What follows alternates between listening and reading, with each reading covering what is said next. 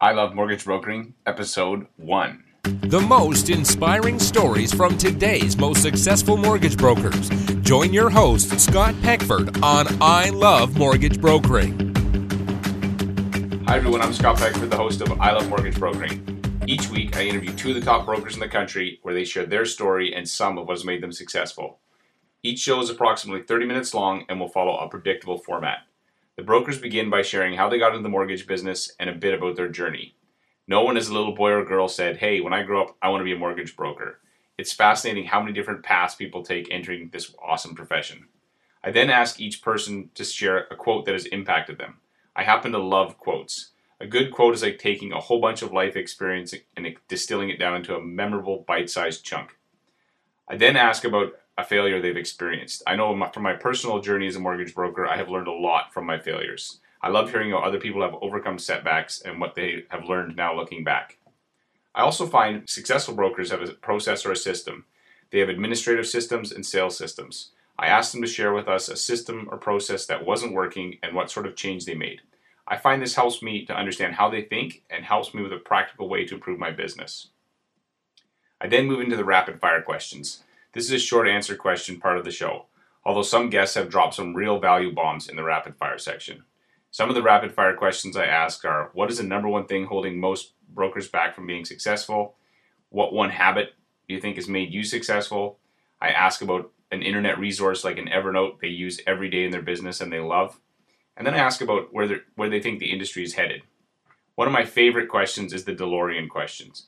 Remember the movie Back to the Future when they had the car, you could travel to any time. Well, I tell them, imagine you have the DeLorean and you can travel back in time, and the only time you can go back to is your first day as a mortgage broker. And you have 15 minutes. What three pieces of advice would you give yourself to be more successful today? Why start this podcast? My mission is to help brokers run profitable mortgage businesses. This is personal for me because I'm an active mortgage broker who's really messed up in this area.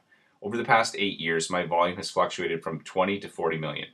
However, I have to confess my highest volume years were also some of my lowest net profit. In 2012, I decided I need to rework my business model. I'm grateful because the past two years have been my highest net profit, even though they've been on the lower end of my average volume. I've learned that high volume does not necessarily equal high profit. One of the changes I made to my business is now I now work from home. This comes with a unique set of challenges and opportunities, and my only staff is a licensed virtual assistant. I find working primarily by myself to be uninspiring at times. To stay motivated, I attend broker conferences to connect with colleagues. In fact, I usually get more value from a conversation over a beer in the lobby with a fellow broker than I do from most conference speakers. I find I leave the conference all jacked and ready to get back to work. However, attending conferences frequently just so I can have these conversations is costly and time consuming. Remember my mission about being profitable? That's when I decided I had to launch I Love Mortgage Brokering. I interview two successful brokers every week with the goal of interviewing 100 brokers over the next year. I have two goals with this podcast. The first, the selfish goal. I want to get better at my mortgage business. Talking to top producers inspires me and fires me up with what's possible. Even though some of my guests have drastically different business models, I find I can always find something I can learn. The second goal is to help other brokers get better. I have been fortunate to have had a lot of people help me in my mortgage career, and I feel like this podcast is a way for me to give back. As JF Kennedy once said, a rising tide lifts all ships. Mortgage brokers as a group account for only 30% of overall market share. I believe we all get better when we share ideas. I would love to see our market share increase to 40 or even 50%. I know this is a tall task in light of the increased competition among banks and the proliferation of rate sites. However, I think the conflicting information on the net, as well as um, it creates confusion, and this confusion is great for a mortgage broker who is knowledgeable, cares about their clients, and can explain options in a simple way.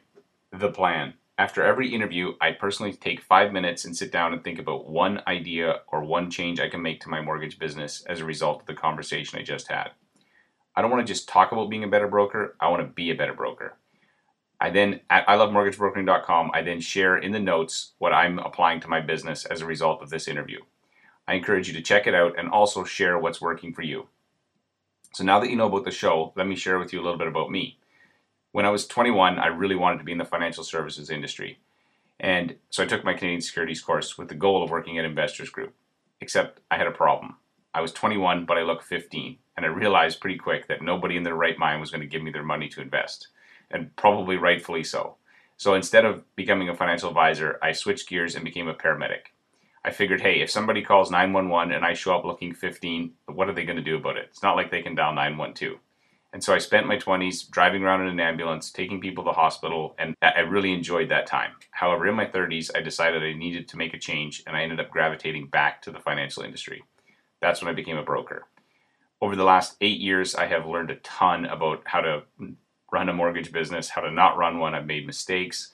I've learned a lot, and I find that for me, I, talking to other people is one of the best ways to keep me motivated and also for me to keep learning.